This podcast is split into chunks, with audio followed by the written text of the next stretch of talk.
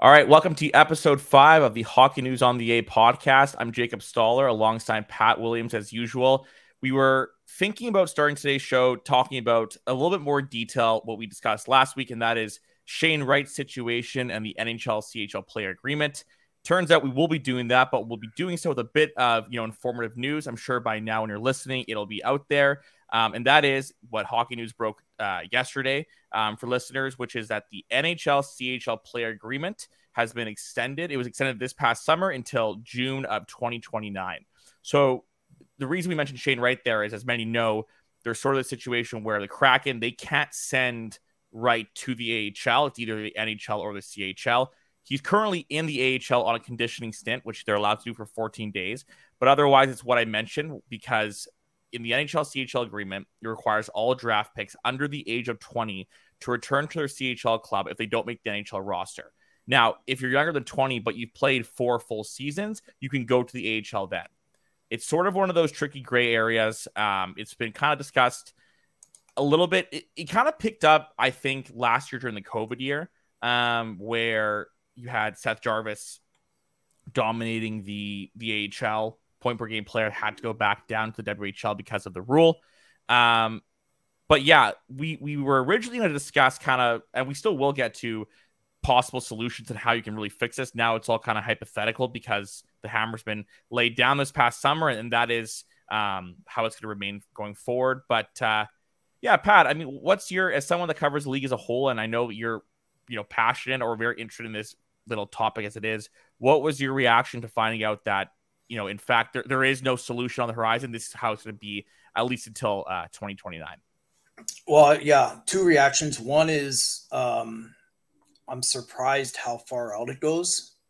Mm-hmm. Um, that's seven years uh, from now, so um, you're you're not going to see that. I mean, this this topic really like you said, back in the 2021 pandemic season, this topic really started to percolate. Um, when mm-hmm. Seth Jarvis is a great example. Uh, Jean-Luc Foudy, who we'll discuss later with the Colorado yes. Avalanche, real good example of that because he wasn't necessarily that that uh, top first round can't miss type prospect. He's 20 years old. He's already gotten. Um, he's in his third full like two and a half, depending on how you define that pandemic season, full season. So right. Um, way ahead of the curve for where he'd be otherwise. Uh, typically, this he'd be a month into his first pro season. Now he's he's got some real great experience, and I think he's he's that much better for it. So. Mm-hmm. Um, so that's my first reaction is is how far out this goes. The second one is just I thought that this was going to be something where there'd be a lot more of a pushback or at least some sort of modification. But um, status quo definitely surprises me because we've we've I mean, the theme of this show is just how much now NHL uh, clubs invest in player development, how much um, in terms of coaching staff, in terms of time, in terms of really shuffling around the entire American Hockey League uh, a few years back, uh, so that the players be as close to home as possible. Right. Um, and obviously, that that that required investments of millions upon millions of dollars. Um, now, two thirds of the the HL uh, teams are, are owned by NHL clubs in one way or another. Mm-hmm. So, um, you know, to see this kind of remain status quo, remain the way it's been, you know, for decades, a little surprised for sure. Yeah, and I think what's interesting is, you know, the way I was going to originally talk about this was sort of a meeting in the middle of what these two sides want. So the CHL, from, from my understanding, I'm talking to people throughout the day, uh, a couple OHL um, front office members, uh, one of which is an executive. Essentially, the CHL NHL player agreement is designed there for to protect the sort of co- the the to ensure that the CHL continues being what it is, which is a top tier development league.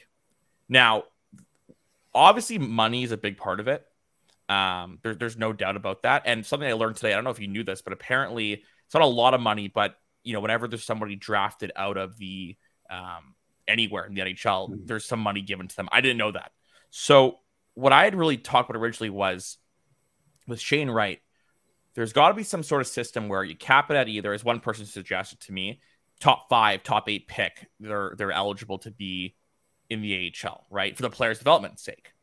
Then the question becomes money, right? How does the CHL team get compensated for losing out on a Shane Wright, someone that brings people to seats um, and and is a huge allure for their ticket sales?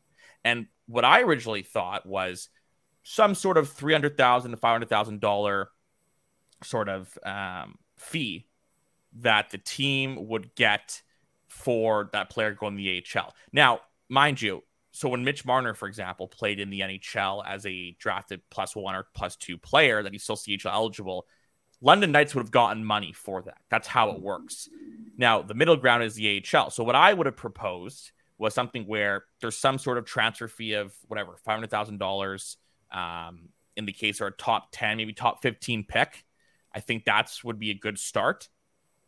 But someone actually in the NHL front office suggested this to me, and I thought it was really interesting.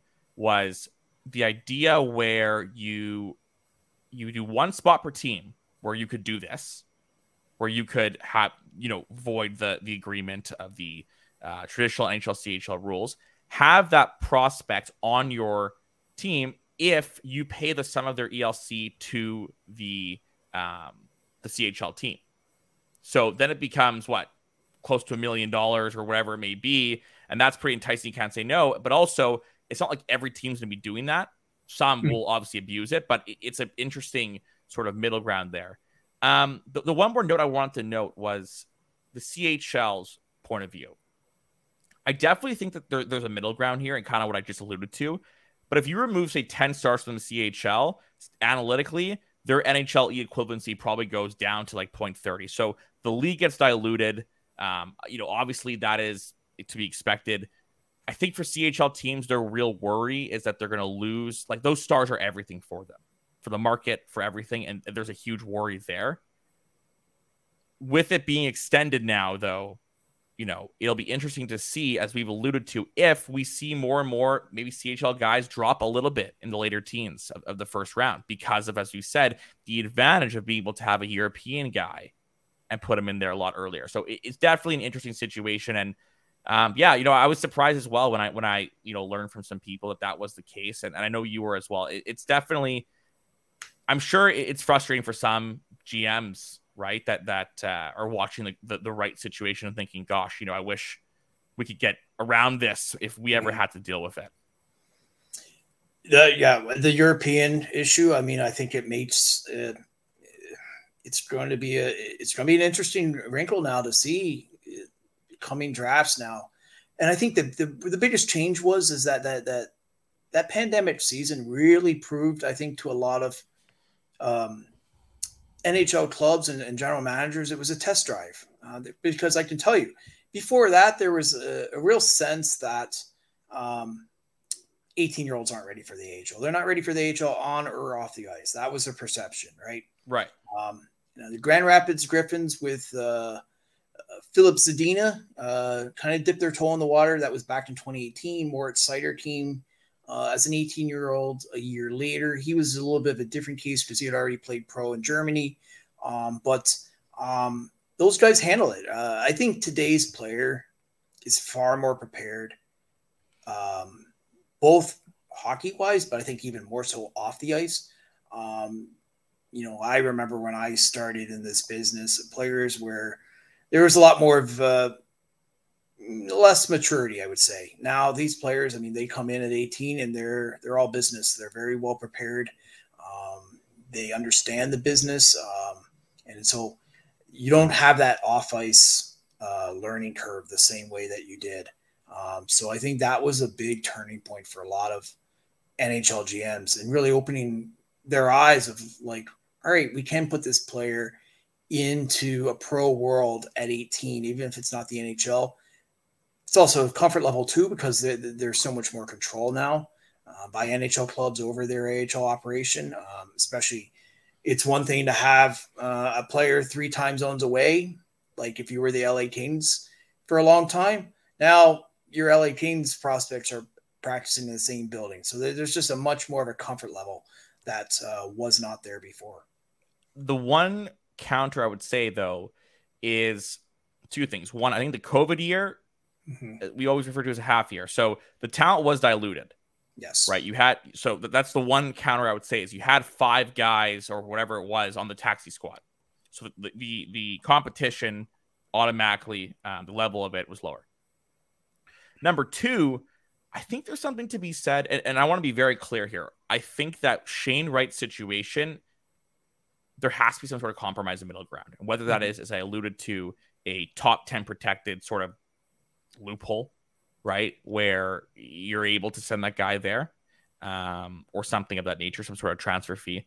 But I think for the majority, the fear would be that if you start throwing 18 year old, 19 year old guys there too loosely that aren't actually too good for the OHL, is it best for their development? And, and I don't think there's something wrong with, you know, if you're playing bottom, is it either bottom six NHL or uh, learning, you know, in the same, the same breath in the AHL versus dominating junior. I don't think there's anything wrong with dominating junior in a lot of cases. And I think the worry would be you bring these 18 year olds up to the AHL where they're going from juniors to you're playing against people that are feeding their families. There are guys that will to keep a job lay you out. Even mm. like there, there's there's you know there's a big step there from from boys to men in terms of, of that jump.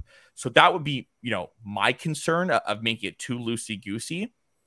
But as you said, and as we've said, I think we can kind of agree. We've oh, gone around it, but the most ideal thing would have been an exception where you have whether it's what one person suggested where it's you just pay a crazy amount of money or where you it's top 10 protected and it's only certain situations but yeah Shane Wright's here this is just it's getting kind of silly at this point. and i think in terms of the player's development um i don't know if he's too good for the ohl I think what the problem is is Seattle's really prolonged this, and whatever's happened behind the scenes has made it this sort of thing where maybe like he didn't dominate in Kingston last year as much as he should have.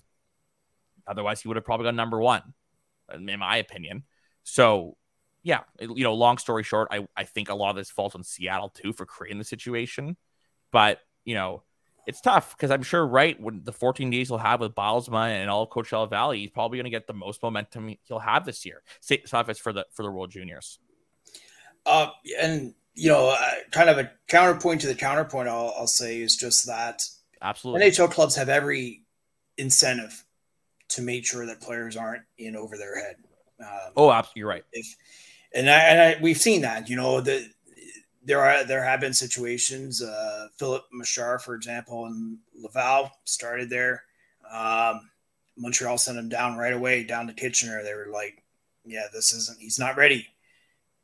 and you know the, the amount of obviously the, the stake that they have in a first rounder especially um, is is is high so i think if, if a player is truly not ready um, i don't think they're going to keep him there a minute longer than they have to um, mm-hmm.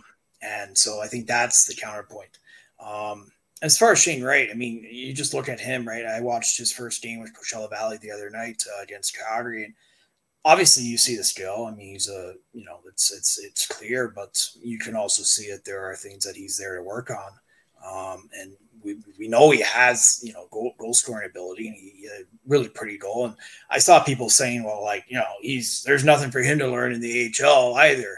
And it's you know, had to really restrain myself to not say that. I'm like, you know, it's not about you know who can put together the you know the shiniest highlight packages all the little b- details you know maybe they're boring details to to the average you know fan or whatever but um play away from the pot transition play reload every you know all that kind of stuff that um, coaches will hammer over and over and over again but that's what you're there for right like that's that's the the side of the game that he's never had to completely develop he's always been the most dominant player you know up until this point. And like you said, now you're playing against men. Now you're playing against guys feeding their families. It's a whole nother element now that he's never had to face. And so that's where you want you want to put him into that little bit of an uncomfortable situation and see how he handles it.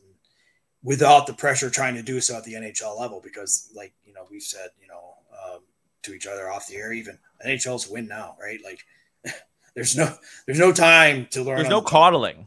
There, there's right? no coddling NHL. It, no, it's, it's the silliest thing, and like I'm guilty of it as well. But the idea that like even if you're like Arizona and you're gonna just bring the kids up and like give them a chance. Like, you understand from like head coach to trainer to video guy, everybody's job is on the line with this day in, day out. As, as someone explained to me, an NHL assistant coach, he says he couldn't be in the NHL because he laughs too much. And I thought he like oh, he's being sarcastic, but no, it's all business. Yeah. So no, you're not just spoon feeding people's jobs.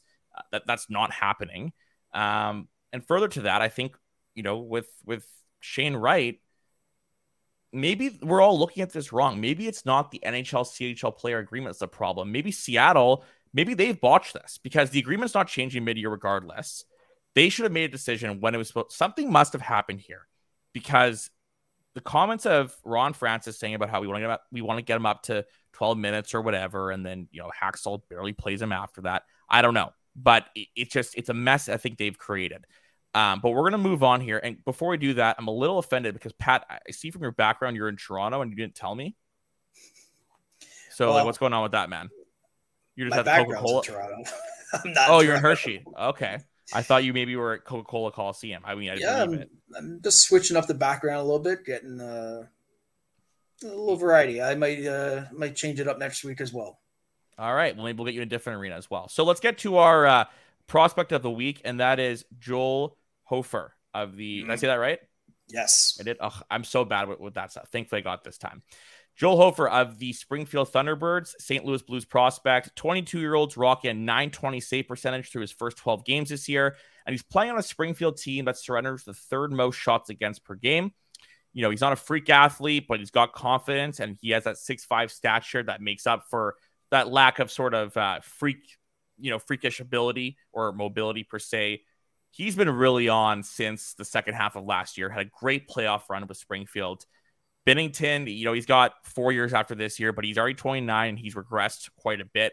Thomas Greiss, their backup, he's a, a pending UFA after this year. Would seem that hope th- th- there's a spot for him there in the in the timing, but just you know, Pat, before we get to that, what do you think about his progression and where his game's at right now? Two things. Um, I love the fact that St. Louis last year paired him with Charlie Lindgren. Um, mm-hmm. For anyone that doesn't know Charlie Lindgren, uh, you couldn't find a better goalie partner out there than Charlie Lindgren. Um, smart, uh, very, you know, watch that line that goalies have to walk in that competition, right? Like he's going to push you as a competitor. He's going to force you to be at the best, but he's also going to be your biggest cheerleader. And I love that for a young goalie uh, coming in at 20 years old. And then obviously the second thing was, um, you know, Springfield had that great playoff run. Uh, Lindgren was actually up uh, for about uh, two to three weeks of that run. So that was Hofer's net that whole time, right? And then um, he was able to really get on a, a good rhythm there, um, going through that that playoff experience. Then when Lindgren came back and he, he started getting to that third and fourth round, actually it was the fourth and fifth round, uh, depending on how you you know with the AHL playoffs. But in any event, you know, conference final and final, and you know, you're up against you know some of the best competition there is. Um, then they were able to go a little bit more of a you know a, a tandem. Uh, so it was a, it was a little bit of best of both worlds. But uh, you know, the Hofer I saw you know come May June of last season versus what I saw at the start of the year was night and day, and uh, you could just see that that development's really took off and it all started to fall into place for him. It started to make sense for him. And so, uh, fourth round pick, I, I just love uh, what St. Louis has there with him. It's crazy too, because he, you know, last year throughout the year, even when he was, you know, on the upward trajectory of, of what was an up and down year, he wasn't sort of lights out. And then it seemed like the playoffs, he just changed a different gear last year. Yeah, real steady. Like didn't, you know, like you said in the playoffs, you know, he wasn't um, he wasn't necessarily dominant, but he was just reliable, right? And you know, we said on the the NHL, right? Like it's it's far better to be consistent and reliable than to be dominant one night and then you know yeah. struggle the next night. Coaches love that you know dependability and.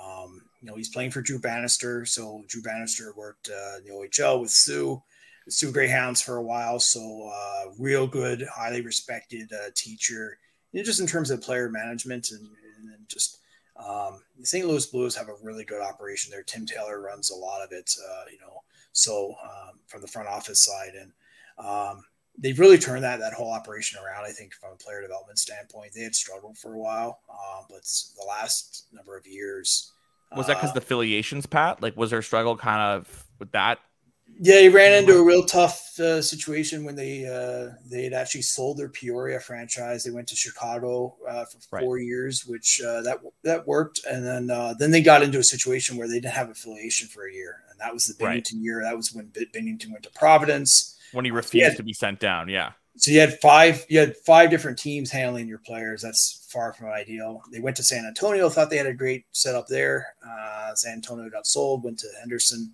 so the, they were able to get finally into Springfield last year. Uh, pandemic year, they had split with Utica. They split Utica with Vancouver. So a lot of kind of is upheaval for a number of years. Finally, it settled down last year, and you could really start to see um, some of those fruits uh, start to bear out. And uh, you know, they had a great run, um, high pressure. I love that for a young goalie uh, to face that. Um, and here he is now it's his net now. Lindgren's in Washington, and you're seeing that that real that real next step that he's taking uh, with a it's a solid Springfield team, but it's certainly not the same Springfield team that it was last season. For sure. Let's move on to our team of the week, and we're going to feature the Colorado Avalanche prospects. And now it's really interesting for Colorado. Obviously, reigning Stanley Cup champions, they're you know they're doing okay, um, but they're they're they're definitely tied up against the cap, and they're going to be, especially with Nate Max you know impending deal kicks in. So ELC contributions are truly uh, a necessity for them right now. They have a couple intriguing options. The first one we, we would have to start out with is Oskar Olausson. He actually made his NHL debut last night. Uh, they, they put him in the, the top six. First round pick in 2021, super skilled player. He's kind of struggled with sort of keeping it all together, consistency, um, sort of a perimeter player sometimes. Uh, but, but, you know, It'd be interesting to know, Pat, what you think, what led to maybe him getting that call up and, and what he showed throughout this year, where he has eight points in 16 games. Colorado is, you know, sort of a similar situation to St. Louis was for for the longest time. Colorado's development um, picture was really tough. They just could not do it on any sort of reliable basis. When they moved the team uh, closer to home in 2018 with the Colorado Eagles, Greg Cronin came in uh, longtime NHL assistant, longtime college coach, um, extremely demanding, extremely like he will pick apart your game. Uh, you, you, may think you you have your game down. He will find the smallest detail and really harp on it. And, and I think that that's great for young players, right? Like every player that comes into this league has obviously had a lot of success, but it's again, like we said with Shane Wright, it's all those little details that uh, you know players don't necessarily want to think about, but are going to be what not only gets a player to the NHL but keeps them there. And so uh, with an Olausson, I think one of, I mean, one of the first things you know Cronin will ever always talk about is being a perimeter player. That won't fly with him at all. So um, I have no doubt that uh, Olausson's heard a lot uh, about that from Cronin. Um, uh, probably, you know, hears it in his sleep at this point, but um, that's what's going to get him to the Avalanche, keep him there, right? And so, uh, really good development picture that they have there with the Avs now, um, and I think Olausson's a great example of that. Another guy that was in consideration for the call up, and the reason I know this is because Jared Bednar said it himself, which is, you know, it's pretty high praise. Call up would be mm. great, but to get that recognition out there is great, and that is Jean Luc Foudy. 20 year old center has 12 points in 16 games this season. He's been a real dominant force at even strength really getting that poise in his game and that confidence that maybe would have lacked in the first you know couple of years, as you mentioned before earlier in the podcast. He came in at as was he 18, Pat, or 19? Yeah. Like yeah, as a during the COVID year. Last year, he really got his, his his feet wet in his first full season, and now, as I said, with you know 12 points, 16 games, really starting to be an offensive contributor for the Eagles. Pat, what, what can we uh, tell Avalanche fans about this prospect? Well, start with Foudy uh, in that COVID season. I love the fact that he went to Sweden for that first half or so while there was no hockey in North America. Played in the third division there. Um, so um, it was a place to play, right? You know, rather than sitting at home training, and that's that's all fine and well, but like at that age, you need games too, right? And so he went up there and got it. So he hit the ground running. Um, remember, if you if you think back to that time, players had a lot of players had gone almost a full year, calendar year, without playing a, a competitive game when that uh, 2021 AHL season started. So he was already ahead of the curve, got his feet wet, um, played that half season there. Um, then was able, because of an exemption last year, to stay at the AHL level rather than go to the OHL. So by the time he's 20 years old, he already has two and a half seasons, or he's in his second, I should say, he's in his, he's got a season and a half now. You know, he's his third season, depending on how you define the seasons. But either way, like he's well ahead of um, of his peers in that group. You know, this is a third round pick.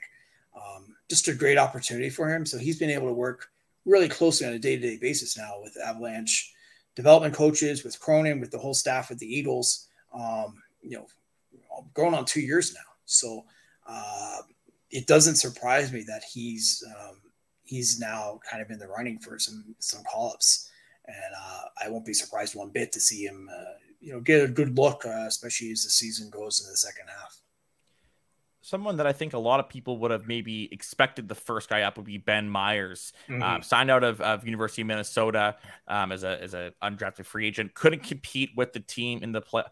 Why was that actually? Another thing about it. why why what's the rule again with uh, like, why couldn't he compete in the playoffs? Because he signed after the trade deadline. Would that be why?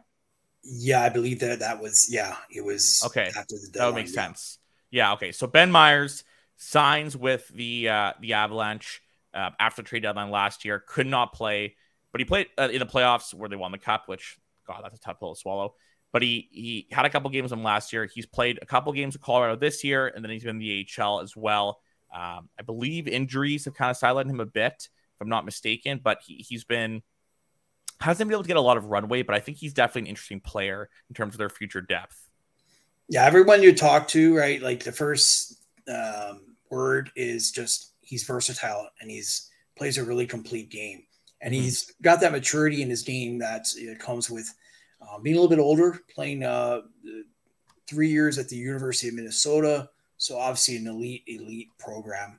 Um, and it really, I think, speaks to the idea of, I think why why the college path is becoming so attractive for a lot of players. I was talking to someone the other day, and just you know, I don't ever recall this many high end college players at the AHL level as there are now, and it made a lot of sense, just in the sense that you know, players some are late bloomers, right? Like what you are at 18 or 19 versus what you are at 23, 24 is night and day for some players. And I think he was a great example that he needed that extra time, that uh, that time. Um, I know he put on a lot of muscle um, while he was in college, um, and that's that's one of the big advantages of that that that that path is, you know, it's a lighter schedule. There's more time for training, more time for practice, um, and so I think he really benefited from that. So um, he's he's definitely a kind of a he's going to be a coach's um, dream in the sense that he's very reliable. And, you know, as we said, that's really the best thing you can be as an AHL type call up is to, to be somebody that the Jared Bednar or, you know, whoever is, is the NHL coach is um, just somebody that you, you can have that trust level. I think you know, players that can do that, they find their way out of the AHL a lot faster than, than players who maybe have, you know, a little more flashy skill or, or something a little bit more um, excitement in their game. Just reliability is key for an AHL call up. The last guy I want to talk about is Alex Beaucage. Um, definitely someone where I may not be the best person on this. I've only seen about eight of his games um, in recent times, but I think that a lot of I can understand why he was sort of looked at as maybe a tweener. Um, slow boots and, and, maybe not the most NHL upside on, on the surface, but he's been a great player defensively and it, just driving play with Colorado this year. We were remiss not to mention him. Third round pick of the Avalanche in 2019. He's got seven points in 16 games this year. The majority of those have been at even strength. Is, is, is he a guy that could be in the running, or is he sort of, uh, you know, caught between a busy cast of, of guys that we just mentioned? It is a busy cast. Uh, he's he's a little bit more of a raw um, yeah type player. You know, you can definitely see there's um, there's something to work with there, but um, you know, great shot. Uh, that's kind of the first thing that, that I notice. I think anyone would notice. Um, so that's right off the bat, and then the, you know, but skating, skating is obviously really, I think for a lot of players, it's the thing that separates them from the NHL to the AHL. Um, you know, the the AHL is in some ways it's a it's a skating school almost now as much as a hockey school in that sense. That uh, mm-hmm. you know there are so many players now that um, that's what their their main focus is. Um, that's what's going to either kind of be the difference between whether or not they make it long term. But uh, so yeah, uh, skating, but you know, players, uh, that's what they're there for. And you know, and as far as just so that's that's one aspect, and the second part is that trust level, right? And Greg Cronin has that trust level, and that's a tough that's a tough trust to earn, right? That he is not an easy uh, coach to impress, um, not an easy coach to win that trust, but for a young player to do that, I think that's that speaks well to what he does have, and you know, if if you can get that skating, uh, you know, you're never going to be, you know, dynamic skater, but if you can at least get it up, you know, to a certain standard, I think uh, then that really does open up some possibilities for him uh, with the Avs down the road. The stride is probably his biggest thing, like his skating stride, right? Technically speaking. So yeah, yeah, and you're so, right. I, I, like what you mentioned about doesn't need to be necessarily a dynamic skater, but the fundamentals are probably his biggest obstacle. And the Avs, the Avs invest a lot into that uh, yeah. that area of skating coaches and development. So um, you know, I like his chances, right? Like, you know, mm-hmm. like I, that's one thing I've learned, right? You know, don't write players off too early. You know, no, they'll surprise you. They'll make you look silly. And, you know, uh, I think he, I think he has a good shot. Just, but you know, next couple years obviously are going to be crucial. Um, but uh, I think that players now, there's just so much more of an awareness now, a willingness to work on things too, right? There used to be more of a mentality. Well, I'm just going to work on the things I'm good at. right. Well, that's great, right. but the things that you're not good at are what what are going to separate you. So uh, I think players now really do have a better. Um, they're much more dialed into to what they need to do, and communication's better two ways between the NHL teams and the players. And so um, I think that really does facilitate a lot more efficient development. Absolutely. Well, that's all we have for this week. And, you know, thanks again for joining us. Happy we went over, you know, the Shane Wright and CHL player agreement whole thing. We didn't have a guest this week, but we, we definitely had a, a quite a topic to compensate for that. Thank you so much for listening. And yeah, we'll see you guys next week. We'll probably have a guest as well. And again, as I've always mentioned, and some of you have had some great suggestions, if you have a suggestion for a guest, player, coach, whatever it may be, tweet at Pat, myself, or the Hockey News. We'll be sure to try our very best to accommodate that. Thank you guys.